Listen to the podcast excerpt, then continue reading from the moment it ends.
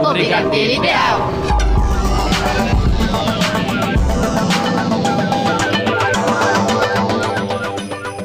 Está no ar o Brigadeiro Ideal. Na locução Tigrinha. E Emerson Alves. Na mesa de São Rafael Padovan. Hoje, dia 24 de dezembro, véspera de Natal, não poderíamos deixar vocês sem um especial de Natal, Com né não, Tigrinha? certeza, gente. E como está chegando essa época maravilhosa do ano, nós preparamos uma lista de coisas para você assistir e ainda tem uma entrevista com o Ricardo Conte. Ele é preparador de elenco da Rede Globo. Hoje aqui tá especial realmente, olha isso, gente. É isso mesmo. E é por isso que o nosso primeiro filme é Um Passado de Presente, Emerson. O filme que conta a história do cavaleiro Sir Cole, que vivia na Inglaterra durante o século XIV, até encontrar uma feiticeira na, na floresta que lhe daria uma missão onde ele precisaria se teletransportar para 2019. O desafio de Cole é completar sua missão até chegar à noite de Natal. Caso ele consiga, poderá voltar para casa. Ao chegar em Ohio, local ao qual ele foi teletransportado, ele encontra vários desafios, até porque o mundo mudou e Sir é uma sociedade com uma cultura totalmente diferente da sua e um avanço enorme na tecnologia. Lidando com os novos desafios e à procura de uma maneira para voltar ao passado, o cavaleiro conhece Brooke, interpretada por Vanessa Hudgens, uma professora de ciências que não acredita no amor até encontrar Sir Cole. O filme é lindo, é maravilhoso. Eu assisti e é uma já começamos com uma super dica para vocês. É isso mesmo. E é por isso que a gente vai com o trailer Um Passado de Presente. You know time travel isn't a real thing, right? I have traveled here, and it matters not if I understand how. A knight is sworn to valor and virtue, will give aid to those who seek it. But I fear I must return home. Do you really think going along with this little delusion is helping the situation? Who are we to tell him he's not who he says he is? Are you sure you're not a witch? What if Cole really is who he says he is? What if there are things beyond our comprehension? Then I would say you both need to get your heads examined. You don't have to go. I have no choice. Wherever you are, it's the only place I want to be. But no one can control their own destiny. Nice catch. Steady now, milady.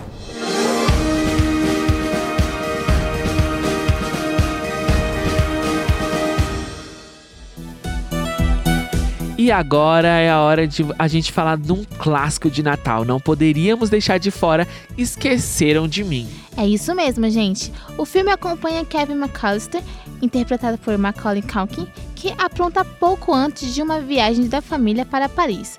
Como castigo, sua mãe o faz dormir no sótão e ele deseja que sua família fosse embora. Quando ele acorda, seu desejo é realizado, já que os Macaulays foram para o aeroporto sem ele. Sozinho em casa, ele precisa se proteger de dois ladrões atrapalhados que querem roubar sua residência.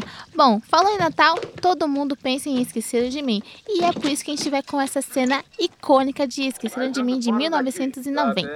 E você vai tirar esta cara feia, amarela e esse traseiro da minha frente, antes que eu te meta um monte de balas. Tá bem, me desculpe. Por favor. Um, dois, dez.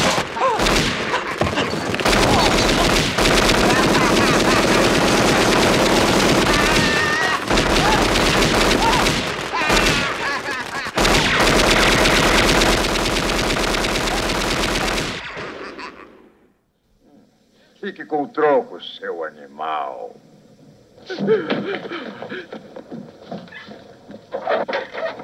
Quem foi Marco? Olha, eu não sei quem está lá, mas alguém acaba de ser morto. É? Alguém chegou lá antes de nós. Eles estão lá. Dois deles. Houve discussão. Um dos caras atirou no outro. Quem? Eu não sei. Sabe, acho que conheço uma das vozes. Tenho certeza que eu vi o nome Snakes antes. Snakes? Snakes, Snakes. Eu não conheço nenhum Snakes. Snakes. Olha, vamos sair daqui, vamos. E agora a gente vai com Friends! Sim, decidimos falar da nossa série preferida aqui do Brigadeiro Ideal e vamos listar os episódios que são especiais de Natal da série Friends, da primeira à última temporada. Lembrando que esse ano eles completaram 25 anos! Sim, então eles não poderiam mesmo ficar de fora do nosso especial de Natal. A temporada 2, o episódio de Natal é o episódio 9. Da temporada 3 até a temporada 7 é o episódio 10. Na temporada 8, episódio 11. E na temporada 9, episódio 10. Entre esses especiais de Natal, a gente tem aquele em que Joey está fazendo um bico vendendo árvores de Natal e Phoebe tenta convencê-lo a vender árvores velhas a seus clientes para que eles sejam para que elas não sejam descartadas. Temos aquele, essa que eu falei agora é temporada 3, episódio 10. Temos aquele em que Mônica decide enviar cartões de natais com fotos dela e de Ross e ele fica desesperado, pois acha que eles ainda estão nessa fase de relacionamento, mas não tem coragem de falar nada para ela. Entre eles também a gente tem o meu preferido de Natal, gente, que é um episódio em que eu chorei bastante, até Sim. porque a gente tava indo para a última temporada, que é na temporada 9, episódio 10, que é aquele que Chandler precisa passar o fim de ano em Tulsa por causa de trabalho e Mônica fica chateada por ele estar longe. Ao chegar na cidade, os empregados perguntam a Chandler o que ele estaria fazendo se estivesse em casa, e ele relembra alguns dos natais em que os seis amigos passaram juntos no Central Park, que é o meu preferido, que é um episódio lindo, gente. Ai, eu vou me emocionar Ai, que de lindo. novo. Entre vários outros, Friends é recheado de especiais de natais. As únicas temporadas que não tem nenhum especial é a temporada 1 e a temporada 10, que é a última. Esses não tem nenhum especial de Natal, mas tem especiais de Ano Novo. Então, Ano Novo tá chegando, aproveita e já assiste também, gente. Verdade, gente. Então, agora, a gente já falou de Friends. Vamos falar agora de um filme que também é um clássico de Natal. Eu adoro assistir Harry Potter quando eu tô naquele clima de Natal. Então, vamos falar de Harry Potter e a Pedra Filosofal. Primeiro longa da franquia retrata um dos melhores momentos do ano, o Natal. Em determinada cena, o salão principal está decorado com enfeites natalinos e em outro, Ron e Harry abrem seus presentes e felicitam o Natal um para o outro, enquanto Hermione vai para casa curtir o Natal com a família. E é por isso que a gente trouxe uma, essa cena em específico para vocês relembrarem e talvez assistirem esse filme incrível.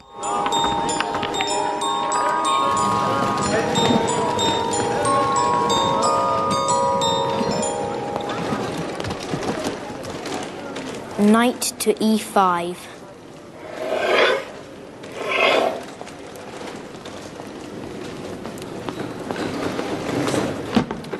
Queen to e5.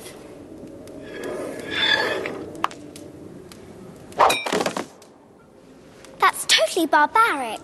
That's wizard's chess. I see you've packed. See you haven't. Change of plans. My parents decided to go to Romania to visit my brother Charlie. He's studying dragons there. Good.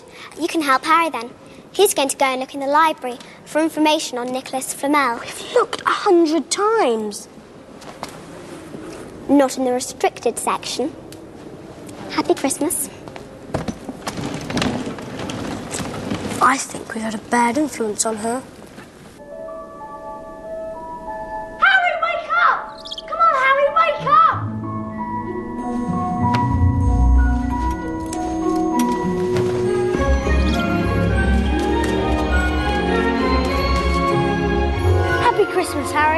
Christmas, Ron.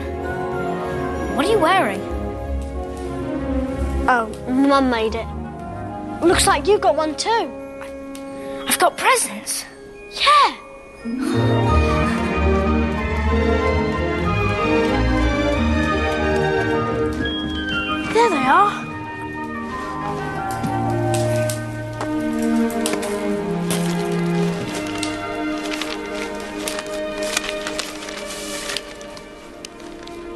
Your father left this in my possession before he died.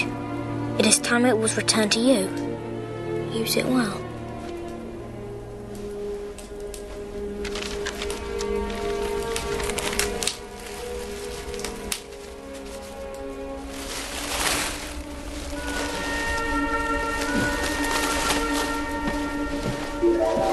What is it? Some kind of cloak. Well, let's see then. Put it on.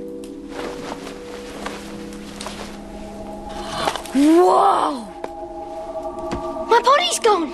I know what that is! That's an invisibility cloak! I'm invisible? It's really rare. I wonder who gave it to you. There was no name. It just said, use it well. Gente, pra quem não lembra, pra quem não reconheceu essa cena, essa cena é aquela em que o Harry ele ganha a capa de invisibilidade. Então ele fica muito feliz e ao mesmo tempo o Ron fica surpreso, né? Esse filme é muito bom. O que, que você achou, Emerson, de ter trazido essa, esse filme pra cá?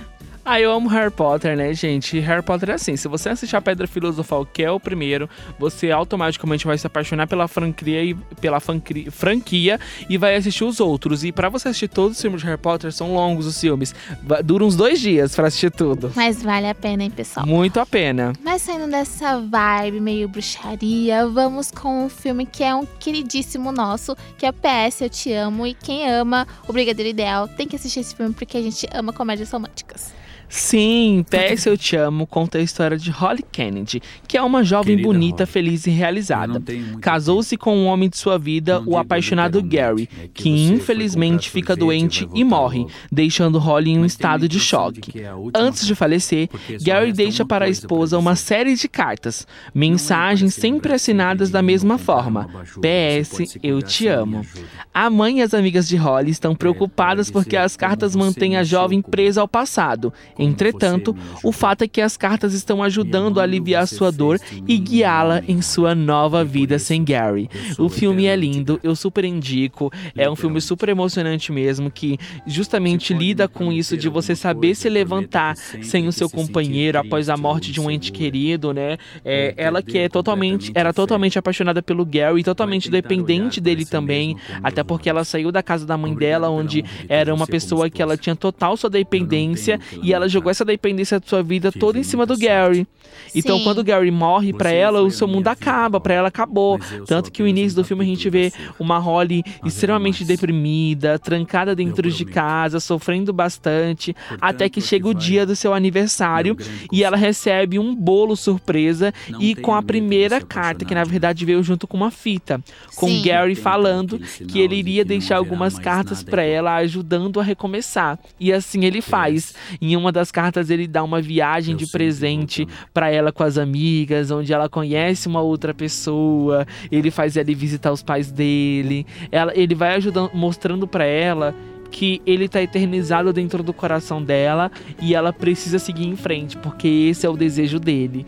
Gente, é muito lindo o filme, assim, é uma super dica que eu dou para vocês. É impossível você, você assistir PS Eu Te Amo e não chorar. Só de você comentar, você já fica com vontade de chorar, imagina você assistindo. Verdade, Vamos gente. agora com uma cena que é da última carta que ele dá para ela. E Entendi. quem lê é um rapaz a qual ele, ela também conheceu através dessas cartas que trabalhava no bar da mãe dela, que a mãe dela é dona de um bar.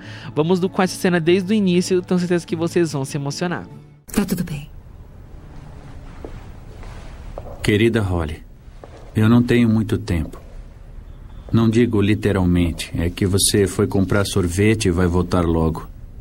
Mas tenho a impressão de que é a última carta porque só resta uma coisa para dizer. Não é para se lembrar sempre de mim ou comprar um abajur, você pode se cuidar sem a minha ajuda. É para dizer como você mexeu comigo, como você me ajudou. Me amando, você fez de mim um homem, Holly, e por isso eu sou eternamente grato. Literalmente. Se pode me prometer alguma coisa, prometa que sempre que se sentir triste ou insegura, ou perder completamente a fé, vai tentar olhar para si mesma com meus olhos. Obrigado pela honra de ter você como esposa. Eu não tenho o que lamentar. Tive muita sorte. Você foi a minha vida, Holly, mas eu sou apenas um capítulo da sua. Haverá mais. Eu prometo. Portanto, aqui vai meu grande conselho. Não tenha medo de se apaixonar de novo. Fique atenta àquele sinal de que não haverá mais nada igual. PS. Eu sempre vou te amar.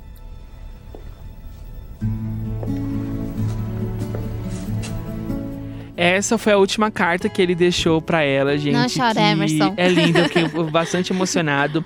Eu decidi trazer esse filme como indicação de Natal, até porque Natal combina com romance. Quem não gosta de assistir uma boa comédia romântica ou um bom filme para você chorar naquele clima natalino? Verdade. É por isso que a gente decidiu trazer para vocês esse filme PS Eu Te Amo, gente. E a gente já tinha até falado aqui no Brigadeiro Ideal. Para quem não sabe, PS Eu Te Amo é uma adaptação de um livro também chamado PS Eu Te Amo.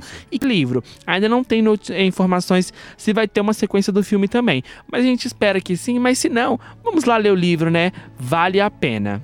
Com certeza. O livro vai chamar Podscript, tá, gente? E assim que tiver todas as notícias da sequência, eu trago para vocês. Mas agora, Tiquininha, qual é o filme que você vai trazer pra gente? A Very Murray Christmas. Dirigido por Sofia Coppola, Bill Murray resolveu fazer um filme musical de Natal e colocar seu próprio sobrenome no título. No longa, o ator mostra que nada na vida é fácil e que, na época natalina, nem tudo funciona muito bem e nem tudo é tão solitário, nem tudo é tão solidário, né? Mas com a ajuda de Miley Cyrus e George Clooney, tudo vira um belo musical com dançarinos e drinks em cima do piano. E vamos com um trechinho, né? You know, there's no place like home for the holidays, and I think I'd like you to take me home, or, or vice versa. I don't want no turkey. I don't care if I get any cake. I just want you to come back here, Mama, before the children wake. Santa Claus wants some love and driving me crazy, Mama. Santa Claus wants some love and yow. Now Christmas is for the children, and I want them to be real pleased. But right now, Mama, it's Christmas Eve. Come make your happy, happy, pretty please. Santa Claus wants some love and Santa Claus wants some loving. Am the king of Christmas.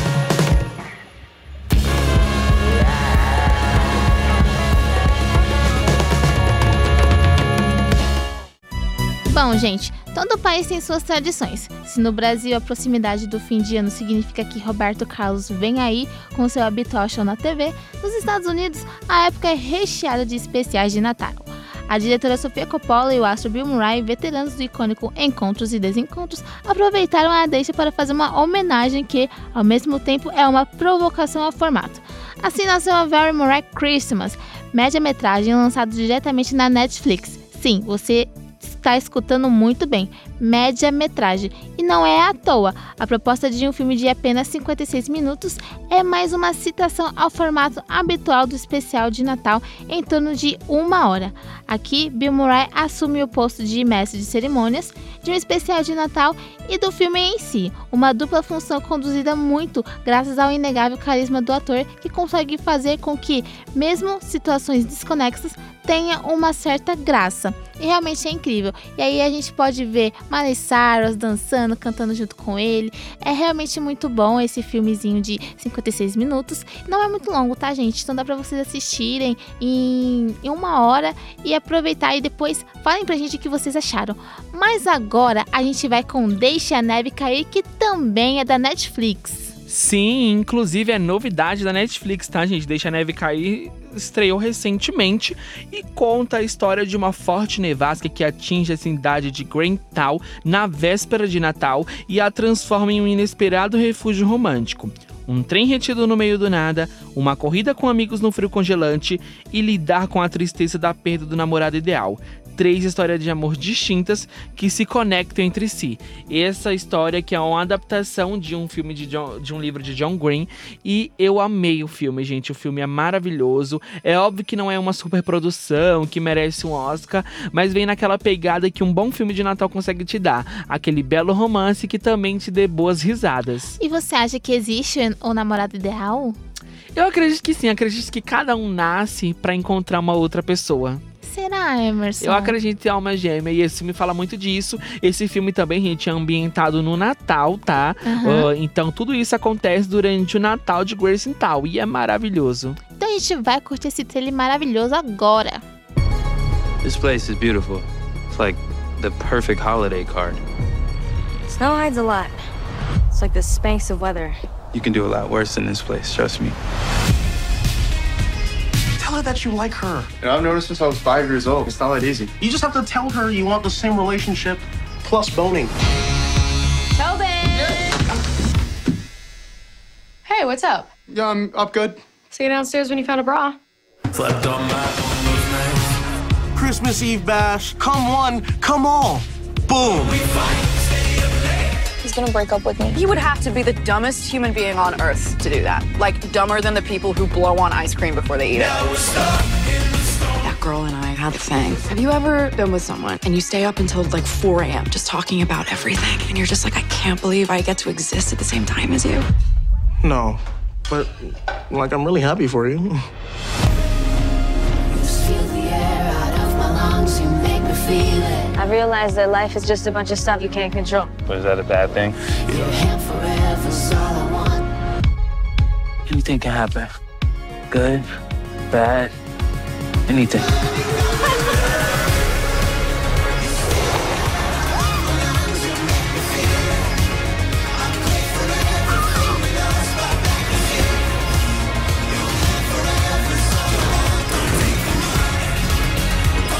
And she's hooking up with him. No, they're not hooking up. Yet.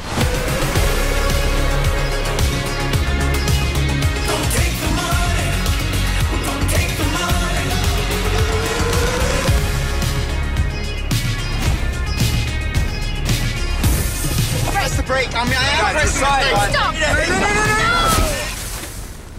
no. Dude, I think your nipple's bleeding.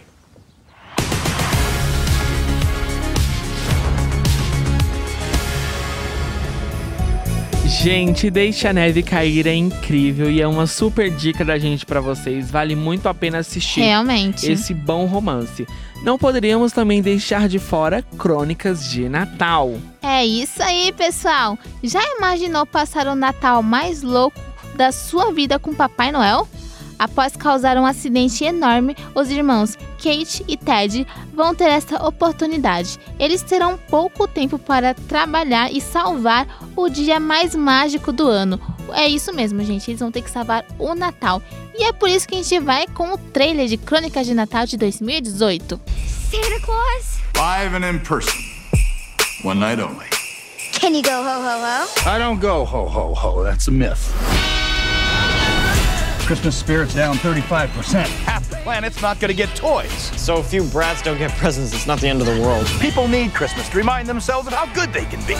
Wendy, you got so big. Excuse me? You know what I mean? Grown up big. Now, Wendy, we need a ride. Can you call an Uber? You think I can pay the driver with these? Imagine if we all work together. This just might work. We need to rally the reindeer Comet? Me, Comet? and find the elves. I think I'm in the North Pole. The sleigh's busted. Can you guys fix it? Maybe we can still save Christmas. Brace yourselves! Show up! Less than an hour before the sun rises. Whoa. Let's get this party started. We have a Grand Theft Auto. Just like wave your hand and Jedi mind trick the cop. I'm Santa Claus, Teddy, not Yoda. Okay, that's enough fun for one night. Are you listening? Comet, you can slow down! Come back here!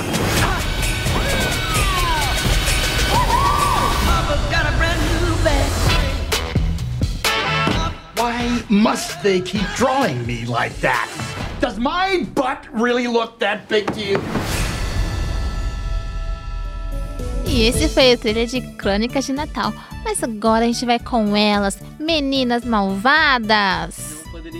deixar esse clássico de fora do nosso programa e vamos falar de Meninas Malvadas, que conta a história da adolescente Kate Aaron, que foi educada na África pelos seus pais cientistas. Quando sua família se muda para os subúrbios de Illinois, Cades finalmente vai para a escola pública e recebe uma rápida introdução às leis táticas de popularidade que dividem seus colegas. Sem querer, ela encontra-se no meio de um grupo de elite de estudantes apelidado de Os Plásticos, mas Cade logo aprende por que o seu novo grupo de amigos ganhou este apelido, gente. É um super clássico e a gente não poderia deixar de falar de Meninas Malvadas aqui no Brigadeiro É Ideal, isso né? mesmo. E aí, pra matar um pouco as saudades de Meninas Malvadas, a gente decidiu trazer aquela cena, aquela cena icônica, que é quando elas decidem se apresentar no palco do colégio em um festival, todas vestidas de Mamãe Noel. Vamos com o trailer. Ah, Gretchen, troque de lado com a Cade. Eu sempre fico na esquerda. Isso era quando tinha só três pessoas e agora a mais alta vai no meio. Mas a dança toda vai ser o contrário. Eu tô sempre à sua esquerda, não é? Tá, e agora está me irritando. Pode trocar, por favor? E para encerrar, por favor, recebam neste palco as ajudantes do Noel dançando Jingle Bell Rock.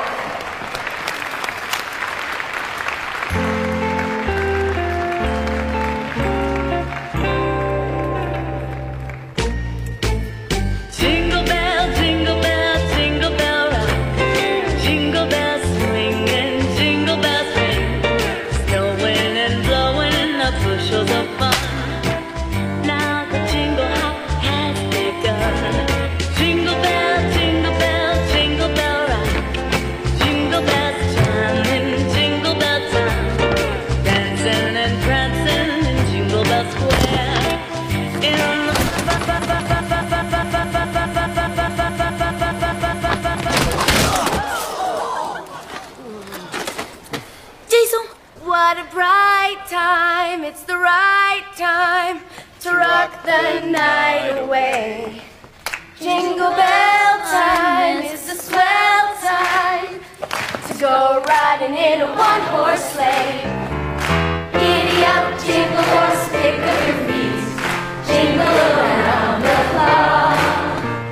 Mix and mingle and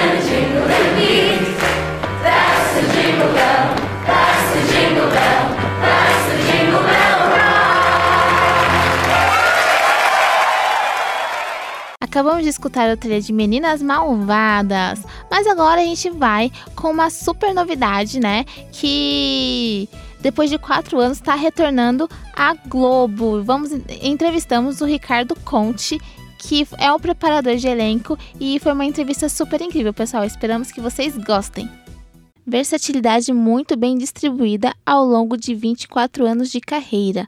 Assim vem sendo a trajetória de Ricardo Conte, preparador de elenco do especial de Natal da TV Globo. Quando você acredita, existe. Previsto para ir ao ar no dia 25 de dezembro. Com inúmeros talentos, ator, diretor, entre outros, sua paixão é a arte e principalmente ser preparador. Ricardo carrega uma bagagem de muitos anos nessa profissão. Na entrevista a seguir, você irá conhecer mais sobre o seu trabalho, sua trajetória e muito mais. Olá, Ricardo Conte. Tudo bem? Tudo ótimo, e você? Tudo ótimo. Seja bem-vindo à Rádio Marca Brasil. Muito obrigado, prazer estar falando com vocês. Estou super feliz aqui de estar nesse bate-papo. é isso mesmo, vamos começar nosso bate-papo.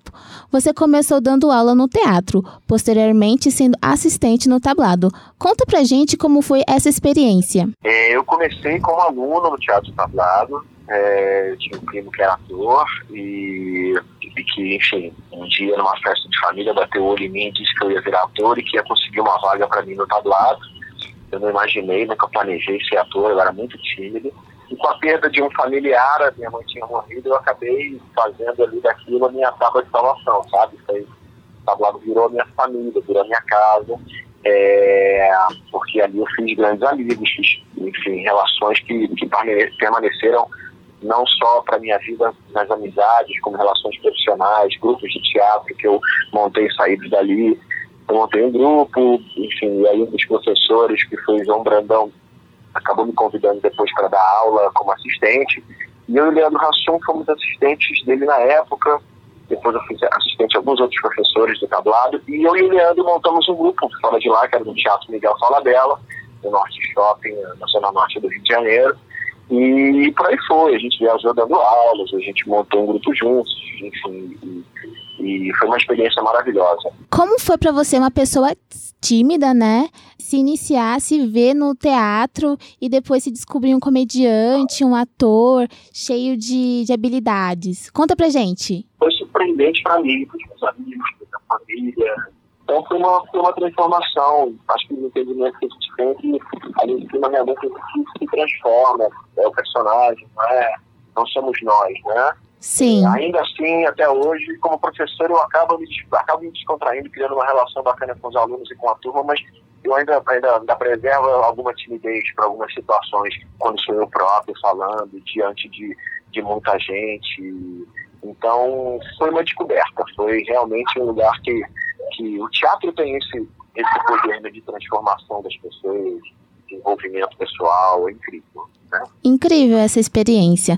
Bom, qual é a diferença entre pesquisador e preparador de evento? O pesquisador é, tem a função de assistir os festivais de teatro, de cinema, de assistir espetáculos, de encontrar é realmente um caça-talento. Ele vai Sim. atrás de, de novidades, de encontrar pessoas no mercado com potencial para se desenvolverem, para serem enfim, realmente descobertos. O pesquisador de elenco ele trabalha para o preparador de elenco, para a direção. É, na TV Globo, por exemplo, existe um departamento de pesquisa de elenco, com um cadastro gigante de talentos. E esse trabalho da pesquisa era um pouco esse, era trazer do mercado é, novas caras, novos talentos, para que a, a produção de elenco pudesse é, contar com eles, saber que essas pessoas existiam no Brasil todo. Mais hoje em dia, esse fenômeno da internet, tantas pessoas novas surgem o tempo inteiro e têm os seus canais, enfim, isso virou algo muito maior do que já se imaginou nesse sentido. O preparador de elenco já é, é já é a função da pessoa que está ali trabalhando diretamente é, na dramaturgia, estar mais na frente da, da, realmente da parte mais artística, sabe? Envolvido na, na, na criação. Depende muito de trabalho para trabalho, mas ele já trabalha realmente diretamente para a direção. Sim. Tem a função de juntar os talentos e criar uma unidade entre aquela família, entre aquele entre aquelas pessoas que muitas vezes não trabalharam juntas, com mais, com mais experiência, com menos experiência, e criar uma unidade, estudar junto com eles, bater o texto com eles, criar o personagem com eles, buscando um diferencial. Depende sempre da liberdade e da exigência que o diretor te faça, mas ele está mais nessa frente artística, realmente dando suporte, dando ferramentas para o ator chegar no set, chegar no estúdio realmente mais inteirado, mais, mais preparado para encarar aquele desafio, ainda mais num lugar tão disperso quanto é um set de filmagem. Acho que é essa a diferença. Nossa, que legal. Para você, quando você tá nessa nesse caça-talentos, o que que você avalia? Qual habilidade, qual aspecto é levado em consideração para que ele tenha algum papel no, em alguma peça, alguma, algum trabalho que você esteja procurando? Depende sempre do que nós estamos procurando, porque é, depende da demanda, né? A pesquisa de elenco muitas vezes vai pesquisar e aí é, o pesquisador tem que ter um olho Uhum. para identificar que aquela pessoa ali tem algo a mais, tem algo potencial, tem, sabe, um, um carisma, um, uma beleza, Uma simpatia. coisas, uma simpatia, algo que não se explica muitas vezes, ou um talento nítido e claro, que você fala, nossa, essa pessoa é um artista, vai ser um grande ator, tem que, tem que se desenvolver, tem que estar com a gente. Ou, ou é por demanda, ou então às vezes a pesquisa, a direção fala, Sim. de atores é, nordestinos para né, para que a gente faça é, para que a gente possa compor elenco de uma novela que vai se passar no Nordeste. Preciso de atores portugueses, preciso de atores né, é, descendentes de alemães, porque a novela vai ter um núcleo alemão. Às vezes é muito nítido e às vezes é uma, é uma percepção, é uma aposta, sabe? Não é, não é tão claro. Sim. E quando se trata de moldar um ator ou uma atriz, como extrair as possibilidades que ele ou ela tem, mas que muitas vezes eles não têm conhecimento? Como que é esse trabalho? Olha, esse trabalho é justamente de formação de uma imagem, né, de criação de um perfil. Na verdade, eu vou te dizer que grande parte das pessoas que trabalham como, como, como atores, que, que trabalham é, se desenvolvendo como artistas, estão um trabalho sempre muito grande de, de autoconhecimento, em primeiro lugar. O trabalho que eu faço com alunos e com atores, muitas das vezes é, é, é, é principalmente para isso, para que a pessoa possa entender os potenciais que ela tem. E é claro que muita coisa é nata, muita coisa da imagem, da estética que o ator traz, e muita coisa é construída, sabe? Nós vimos, vou dar um exemplo, o Cauã Raymond, muito novinho, muito novinho, fazendo novelas, é, onde ele tinha ali um, um núcleo juvenil da novela, é, e que a gente não imaginava que ele ia, né, a essa altura agora da carreira dele, se tornar o galã, a maturidade que ele, que ele adquiriu, com né, um potencial masculino, estético e potente, como ele conquistou. Então foi uma imagem que foi sendo construída com o desenvolvimento dele, com o trabalho dele, com o estudo dele. Então é um pouco isso. Eu acho que todos nós temos um talento nato. E todas as pessoas que chegam nesse lugar, sem dúvida alguma, tem sempre algo mais a, a, explorar e a desenvolver para surpreender. Se um ator né? Sim. Mostra só, um- só um potencial, só uma qualidade ilimitada. Então, tem sempre, tem sempre que tentar ser múltiplo, né? Tem sempre que mostrar que ele, ele pode fazer um vilão ou um mocinho, né? Sim, verdade. Bom, como diretor e roteirista, quais são os maiores eh, desafios que você sente na hora de desempenhar essas funções?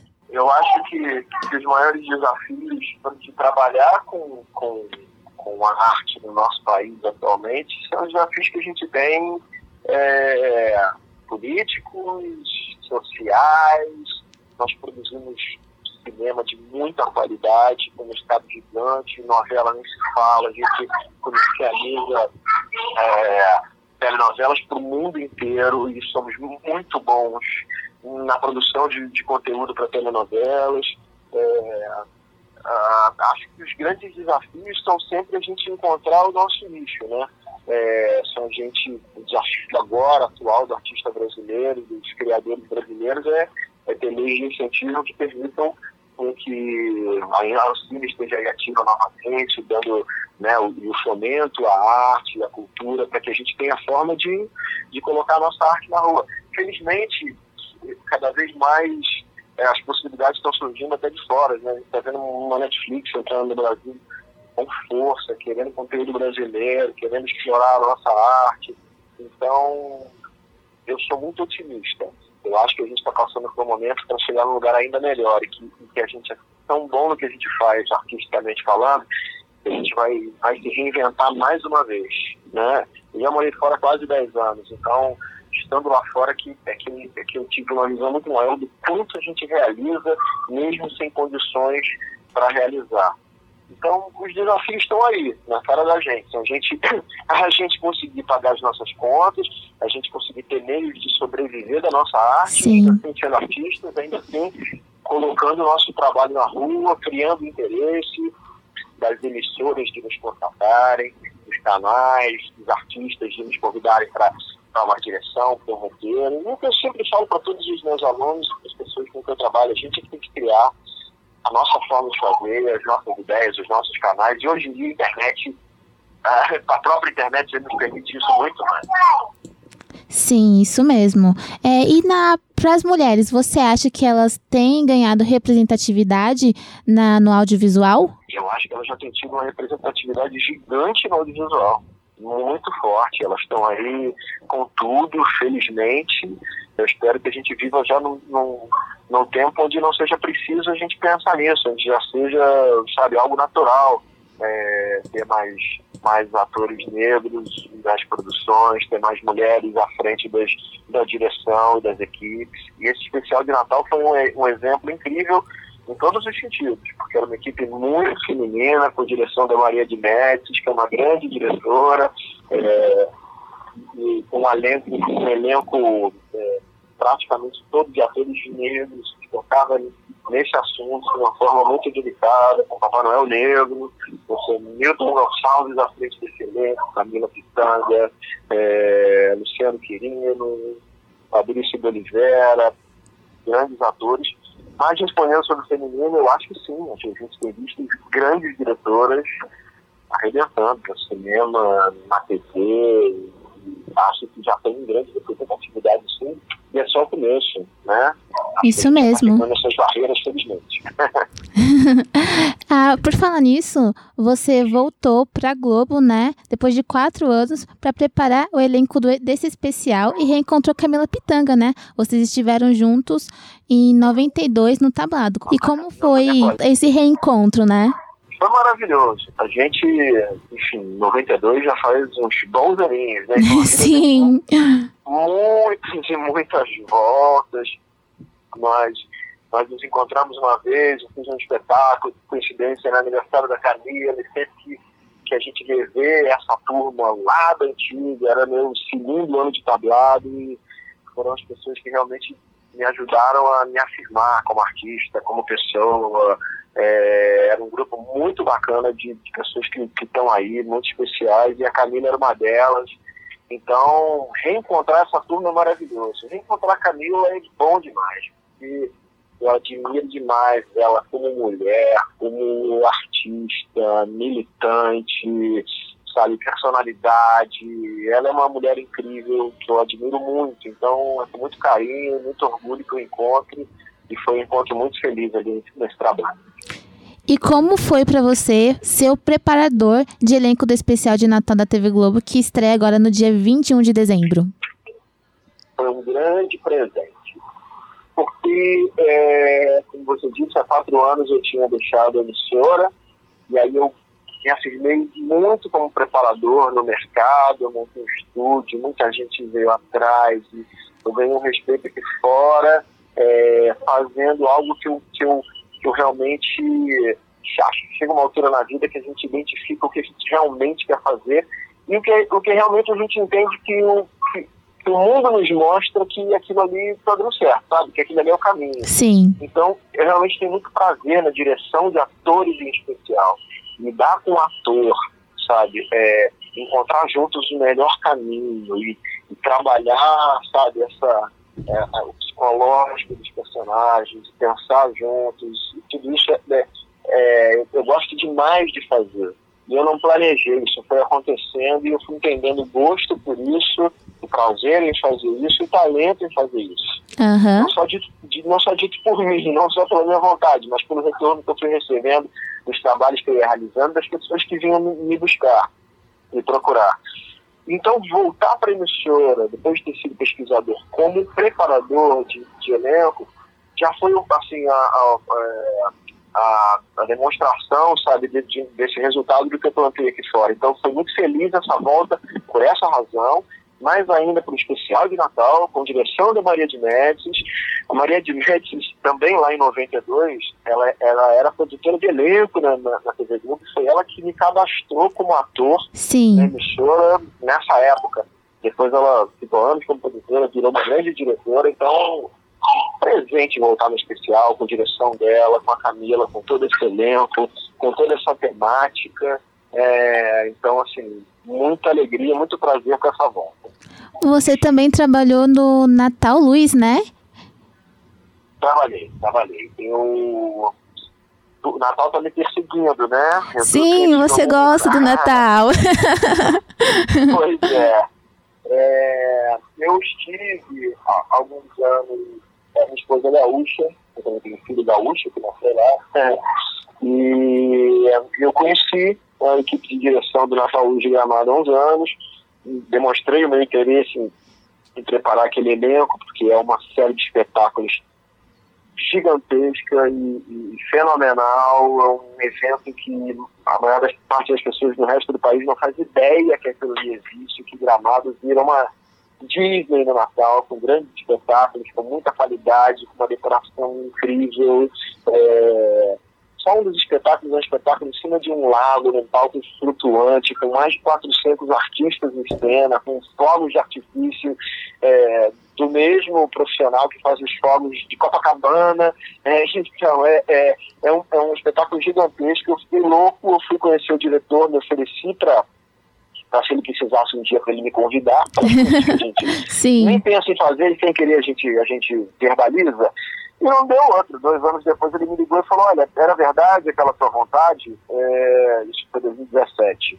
Eu estou precisando aqui de um assistente, de uma pessoa para estar na equipe de, de, de direção comigo. Então, de repente, você vem como preparador, prepara o elenco e vem junto comigo e tal. E eu falei, olha, eu já estava pretendendo ir para o sul para ter o meu filho, minha esposa está grávida, tenho que estar em novembro. Ele, ah, perfeito, porque trabalho é de, é de, é de julho a, a de julho de 2017 a janeiro de 2018, então é perfeito, venha. E eu fui, me mudei para Canela, morei em Canela sete meses, trabalhei nesse, nesse grande espetáculo em 2017, tive um filho lá nessa época, então o Natal tem sido mágico para mim. Realmente, é uma época muito bonita do ano. Uh, e como surgiu a ideia de fazer workshops, né? A ideia dos workshops não, não surgiu de mim. Os atores, porque eu já vinha, já vinha, já vinha me desenvolvendo, na verdade, já vinha desenvolvendo um trabalho como preparador. Quando me conheceram na TV Globo, foram cadastrados por mim, eu gravava um teste comigo na emissora, etc dois recados, você precisava desenvolver um trabalho fora, precisava fazer um. um eu, aí eu arrisquei, é, tinha essa vontade já, e criei uma primeira edição do, do, do workshop nesse estúdio que eu montei no Rio de Janeiro, e foi um sucesso.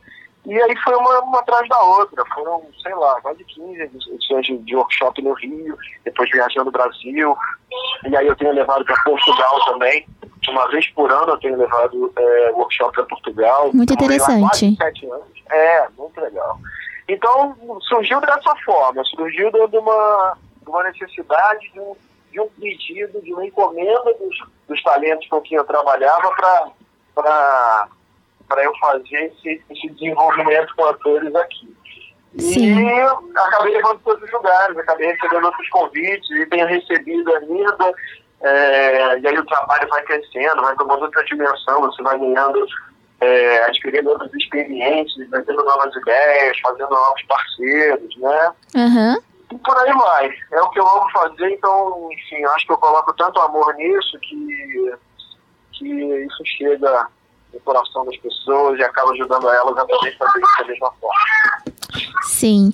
É, dentro desses 24 anos de carreira, qual projeto que você participou, que você tenha feito, é, que você tenha preparado, marcou você? É, esse especial de Natal. eu, eu não mencionar esse. Olha, o Natal Luz também foi incrível, mas são gêneros diferentes. Sim. É, se a gente for falar de espetáculo, né, de teatro, da grandiosidade que eu falei que foi o Natal Luz, foi muito marcante, porque foi grandioso, sabe? Uhum. É, e aí tem experiências em cinema.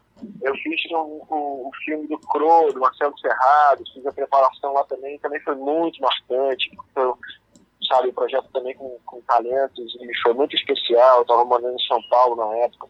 Mais especial de Natal foi com crianças, eu adoro trabalhar com crianças, com o lúdico, então é, o que eu posso mencionar como que foi assim mais marcante, sem dúvida alguma foi esse especial de Sim. Bom, você falou de crianças. Como é trabalhar com crianças? Elas são mais fáceis de lidar, mais espontâneas? Tem algum cuidado especial que você toma na hora de instruir elas? Ou qual é a diferença entre trabalhar com crianças e adultos? Olha, é, trabalhar com crianças é maravilhoso, porque a criança não tem os receios que a gente tem, sabe? Não tem a, as nossas travas sociais, não tem os nossos vícios. A criança está tão pura ainda. É, eu sempre digo que a gente tem que ter um cuidado redobrado com uma pessoa em formação.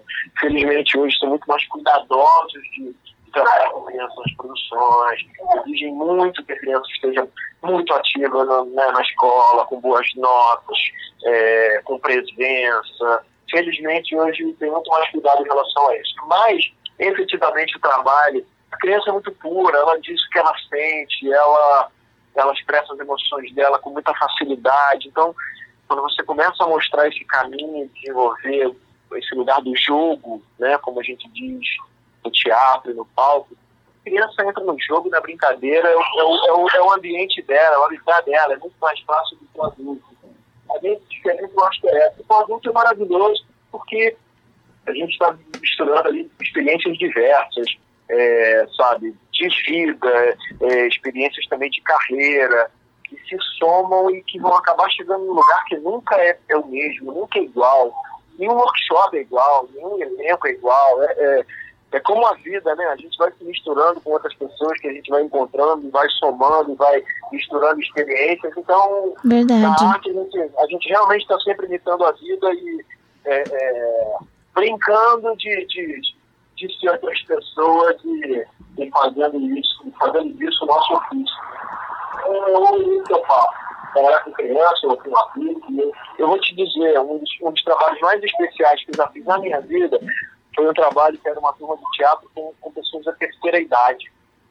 É, porque essas pessoas já viveram tanto, já viveram tudo. Quando ela fala de amor, ela falou com tanta propriedade que ela já amou demais, já amou os filhos, já amou os netos, já amou Sim. o, esposo, vários casamentos. é, é, então, a gente está falando de experiência de vida. Eu, eu, eu sou relativamente novo, tenho 43 anos, então desde muito cedo eu fui aprendendo com essas pessoas tão maduras e com tantas experiências para me tornar a pessoa que eu sou hoje, para talvez também por ter sido ator, saber preparar, saber olhar para um texto é, é, mexer aquele texto com o ator e fazer ele praticar de uma maneira que, que eu sei que funciona, que funcionaria para mim, mas colocando no jeitinho daquela pessoa, com a personalidade dela, dentro do perfil que agrada e que é bacana para aquela pessoa.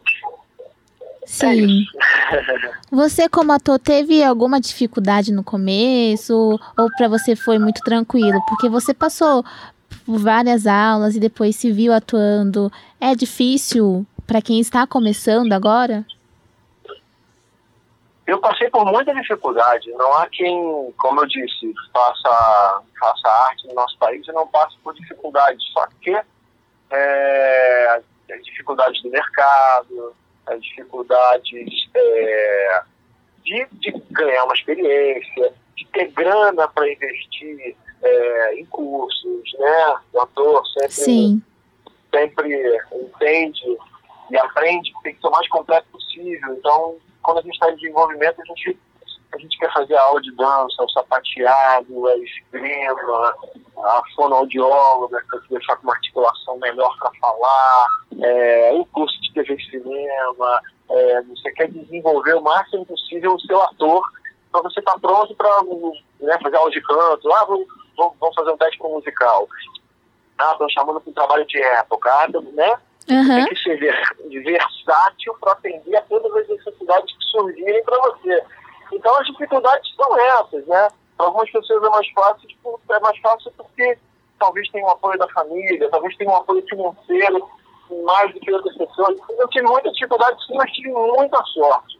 Tive, sabe, pessoas incríveis no meu caminho, fiz grandes, grandes amigos, é, fiz projetos que eu me orgulho muito. É, trabalhei muito como ator no Brasil, trabalhei muito como ator em Portugal, fiz um filme que foi uma coprodução Brasil e Estados Unidos, a gente foi para dois festivais nos Estados Unidos, no, em Los Angeles, o Hollywood Film Festival, era um filme quase todo falado em inglês, então assim, eu tive experiências, passei por esse, por esse lugar aí do humor que teve tanto destaque no nosso país, essa galera toda que tá aí, sabe, são meus colegas, são da minha escola, Sim. Rassum, Caruso, Gregório, Adnet, sabe, é, são de, de, gerações ali muito próximas do tablado, foram a Márcio Smelling, é, foram a, a, a, nossa turma e cada um seguiu o seu caminho com, com o talento que tinha para desenvolver e realmente brilhar onde, onde pudesse brilhar.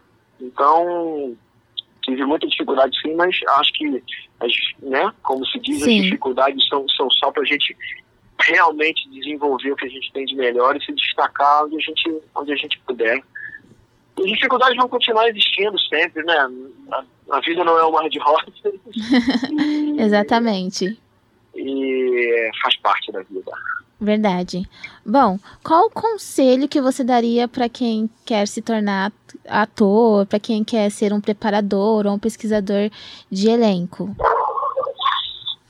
Olha, o conselho que eu, que eu, que eu posso dar é, é que existe uma distinção muito grande, e não estou falando com julgamento nenhum, nem com preconceito nenhum, é só realmente para que se tenham consciência disso.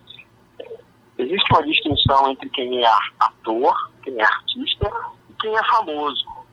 Muitas pessoas às vezes me procuram é, e dizem, Márcio, eu quero muito ser ator. E aí quando eu começo a conversar com aquela pessoa para entender realmente o que ela quer, aquela pessoa quer ser famosa, quer ter um canal na internet, Sim. quer ser um youtuber, quer ser... É... E ela tem todo o direito de, de querer isso, de ter um fascínio, uma paixão por isso, eu acho digno, eu já dei até aula, já até preparei youtubers também para se desenvolverem melhor diante da câmera. Só que existe uma diferença entre ser famoso e ser ator. Ser ator é muito mais do que isso, tem que estudar muito, tem que ler muito, tem que, sabe, tem que fazer muito teatro, que é a nossa grande escola, tem que assistir todas as séries, todos os filmes, tudo, sabe, absorver o que ele puder, além de, além de experiência de vida. Tinha um grande professor, um grande mestre do tablado, falecido Bernardo Jablonski, que foi um grande professor do tablado, psicólogo, escrevia para a TV Globo, era roteirista da TV Globo, escrevia o Sai de Baixo e outras grandes produções lá. E Bernardo dizia sempre isso para nós, quando nós saímos de cena. Maravilhosos, maravilhosos. Agora, agora vão viver, agora vão sofrer. Aham. A experiência de vida é a bagagem que a gente precisa realmente para representar os nossos papéis. Então, o conselho que, que eu dou é vivam a vida intensamente, estudem muito para entender o que realmente é esse ofício, é, respeitando o que esse ofício representa, é, mas persigam o sonho de vocês. Se, se o sonho realmente é esse, a estrela vai brilhar, o universo vai conspirar a favor. E por último, complementando, é o, ator também pode ser um médico, um dentista, um engenheiro, também Sim. pode, pode ter uma outra profissão que, que, que também traga experiências é, que vão ser bacanas para o lugar dele como ator. E no nosso país é muito importante que a gente tenha é, uma faculdade, que a gente tenha um diploma, que a gente se desenvolva em outras áreas. É, então esse é sempre o conselho que eu dou. Por mais que depois você foque no teatro, na representação, na TV, no cinema, se desenvolva também em outra área. Tenha um, um outro lugar para que você possa também, sabe, oxigenar as ideias, a cabeça, a memória, ter outras experiências de vida, se relacionar com outros mundos, porque você vai ser mais completo ainda para exercer eh, a sua profissão como ator. Incrível. Bom, depois do especial de Natal, você tem mais algum projeto em mente? Em mente eu tenho muitos. eu tenho, tenho projetos meus que eu quero desenvolver. Tenho um projeto de um Natal em Portugal. Incrível, o Natal te persegue. É, é. E tem algumas possibilidades de projetos aqui, mas são só possibilidades. E eu tô, eu tô esperando, na verdade, convites para abraçar uma nova produção aí com, com muito amor e carinho. Então, em mente, tem projetos pessoais. Sim. é, e muita vontade de, de estar de novo preparando um grande elenco como foi nesse especial. Incrível. Muito obrigada, né, por você aceitar a nossa entrevista e muito sucesso que você consiga realizar todos os seus projetos. Muito obrigado a você, muito obrigado a vocês, sucesso é, pro programa, obrigado aí às pessoas que estão nos ouvindo e sucesso para nós. Acho que 2019 foi um ano muito intenso, mas já estou muito ansioso pela chegada de 2020. Então vamos fechar bem esse ano. Verdade. É, sucesso para o projeto de todos vocês também, vocês da rádio, vocês que nos assistem. Muito pela obrigada, viu? E eu te agradeço a oportunidade de estar aqui falando do meu trabalho, que eu, que eu adoro falar. Ficaríamos aqui a noite inteira. Obrigado mesmo. Foi uma, uma imensa honra entrevistar você. Tchau, tchau, Imagina, Ricardo. Após essa entrevista incrível que a Tigrinha fez com o Ricardo, gente, o Brigadeiro Ideal chegou ao fim. Hoje, dia 24 de dezembro, amanhã já é Natal, então a gente deseja pra vocês um feliz Natal, que seja de muito amor e paz pra vocês e sua família. É isso mesmo, gente. A melhor mensagem de Natal é aquela que sai em silêncio de nossos corações e aquece com ternura os corações daqueles que nos acompanham em nossa caminhada pela vida. Feliz Natal, que a gente deseja assim que vocês tenham prosperidade, saúde, que coisas boas venham a partir desse momento incrível, né? E não só desse momento, mas de todos os outros que você tenha na sua vida. Com certeza, voltamos na semana que vem com o nosso último programa com a retrospectiva de 2019. com direção de jornalismo e esporte de Marcos Nunes. O Brigadeiro Ideal fica por aqui. Grande beijo! Até!